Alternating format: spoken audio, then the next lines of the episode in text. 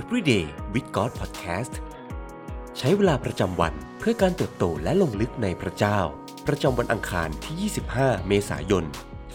2023 ซีรีส์กิจวัตรฝ่ายวิญญาณ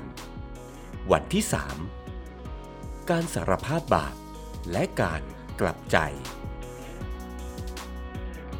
1 ยอนบทที่ 1 ข้อ 9 ถ้าเราสารภาพบาปของเรา พระองค์ทรงซื่อสัตย์และเที่ยงธรรม ก็จะทรงโปรดยกบาปของเรา และจะทรงชำระเราให้พ้นจากการอาธรรมทั้งสิ้น เราต่างล้วนเป็นคนบาป เราต่างเคยผิดและทำพลาด แม้กระทั่งหลังจากที่เราได้รับความรอดแล้ว และนั่นคือสาเหตุที่เรายังต้องสารภาพและกลับใจจากบาป ความรอดอาจเปลี่ยนสถานะของเราที่มีต่อพระเจ้า แต่โดยการสารภาพบาปและการกลับใจเท่านั้นที่จะเปลี่ยนหัวใจของเรา ให้เป็นไปตามน้ำพระทัยของพระองค์ เปรียบกับความสัมพันธ์ของมนุษย์ หากความรอดเป็นเหมือนจุดตัดสินใจสำหรับคนสองคนที่จะตกลงคบหาดูใจกัน การสารภาพบาปและการกลับใจ ก็เป็นเหมือนบทสนทนา และการใช้เวลาเพื่อสร้างความเชื่อใจ และความสนิทสนม ก่อนที่ทั้งคู่จะตกลงเป็นแฟน การสารภาพและกลับใจจากบาปคือการเรียนรู้ว่า อะไรคือสิ่งที่ทำให้ใจของพระเจ้าสลาย โรม บทที่2ข้อ 4 หรือว่าท่านประมาทพระกรุณาอันอุดม ความอดกลั้นพระไทย และความอดทนของพระองค์ โดยไม่รู้หรือว่า พระกรุณาคุณของพระเจ้านั้นมุ่งจะชักนำท่านให้กลับใจใหม่ การสารภาพและกลับใจไม่ใช่สิ่งที่เกิดขึ้นโดยธรรมชาติของมนุษย์ เพราะแม้แต่ความปรารถนาและความสามารถในการสารภาพและกลับใจนั้น ก็เป็นของประทานจากพระเจ้า เพราะมันหมายถึงการที่พระวิญญาณบริสุทธิ์สำแดงให้เราเห็นว่า ยังมีความคิดหรือการกระทำใดของเรา ที่มีสอดคล้องกับสถานะของเรา ผู้ซึ่งเป็นลูกของพระเจ้า การสารภาพบาปคือการประกาศต่อพระเจ้าและผู้อื่นว่า เราได้ทำผิด และแน่นอนว่า พระเจ้าจะไม่ทรงประหลาดใจเมื่อเราสารภาพผิด พระองค์ทรงรู้ว่าเราอ่อนแออย่างไร แต่การสารภาพบาปคือการกล่าวด้วยใจถ่อมว่า ลูกผิดไปแล้ว พระเจ้า ลูกทำพลาด การสารภาพบาปนำมาซึ่งการเยียวยารักษา ยากอบบทที่ 5 ข้อ 16 สัญญากับเราว่า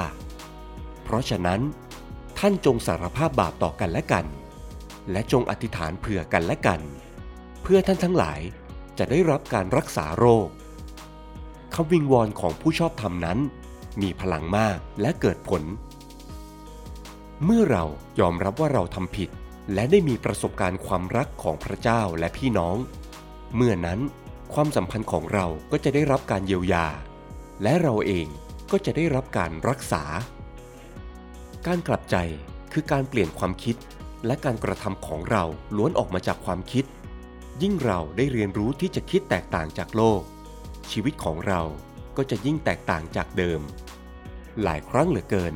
ที่เราจดจ่ออยู่ที่การพยายามเปลี่ยนอุปนิสัย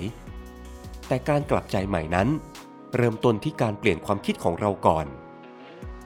ผลลัพธ์ของการกลับใจใหม่คือเสรีภาพ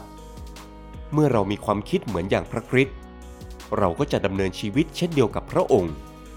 และเมื่อเราดำเนินชีวิตดังที่พระเจ้าทรงออกแบบไว้ เราก็จะพบเสรีภาพยิ่งกว่าที่เราจะจินตนาการได้ เรามีเสรีแล้วจากวิธีคิดและการกระทำแบบเดิมๆ และมีเสรีที่จะสัมผัสความชื่นชมยินดีและสันติสุขในการทรงสถิตของพระบิดาในสวรรค์ นี่คือเหตุผลว่าทำไม การสารภาพบาปและการกลับใจใหม่ จึงเป็นกิจวัตรฝ่ายวิญญาณที่เราควรทำเป็นประจำ เพราะมันช่วยปลดปล่อยเราให้มีชีวิตแห่งสันติสุขในพระเจ้าและผู้อื่น มัทธิวบทที่ 4 ข้อ 17 ตั้งแต่นั้นมา พระเยซูทรงตั้งต้นประกาศว่า จงกลับใจใหม่ เพราะว่าแผ่นดินสวรรค์มาใกล้แล้ว สิ่งที่ต้องใคร่ครวญในวันนี้ มีความบาปใดที่เราจำเป็นต้องสารภาพในเวลานี้หรือไม่ สารภาพความผิดนั้นต่อพระเจ้าก่อน แล้วจึงบอกเพื่อนคริสเตียนที่เราไว้ใจ เรารู้สึกอย่างไรก่อนและหลังการสารภาพความบาป การสารภาพสิ่งที่อยู่ในใจช่วยเยียวยารักษาเราได้อย่างไรบ้าง เราจะตอบสนองอย่างไร เพื่อเป็นการกลับใจใหม่ต่อความบาปนั้น ความคิดใดที่เป็นสาเหตุของความบาปนั้น เราจะเปลี่ยนวิธีคิดเพื่อก้าวต่อไปอย่างมีเสรีภาพได้อย่างไรบ้าง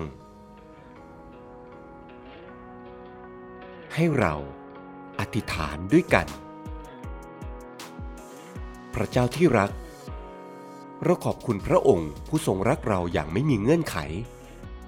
ขอบคุณที่แม้เราจะล้มลงและผิดพลาด พระองค์ยังทรงเปี่ยมด้วยพระคุณที่สดใหม่เสมอ ขอทรงประทานกำลังที่เราจะก้าวต่อไปในพระคุณด้วยความถ่อมใจ ให้เราเป็นคนที่พร้อม และยอมให้พระองค์เปลี่ยนแปลงความคิด เพื่อเราจะนำการคืนดี และการรักษามาสู่โลกที่แตกสลายนี้ เราอธิษฐาน ในพระนามพระเยซู อาเมน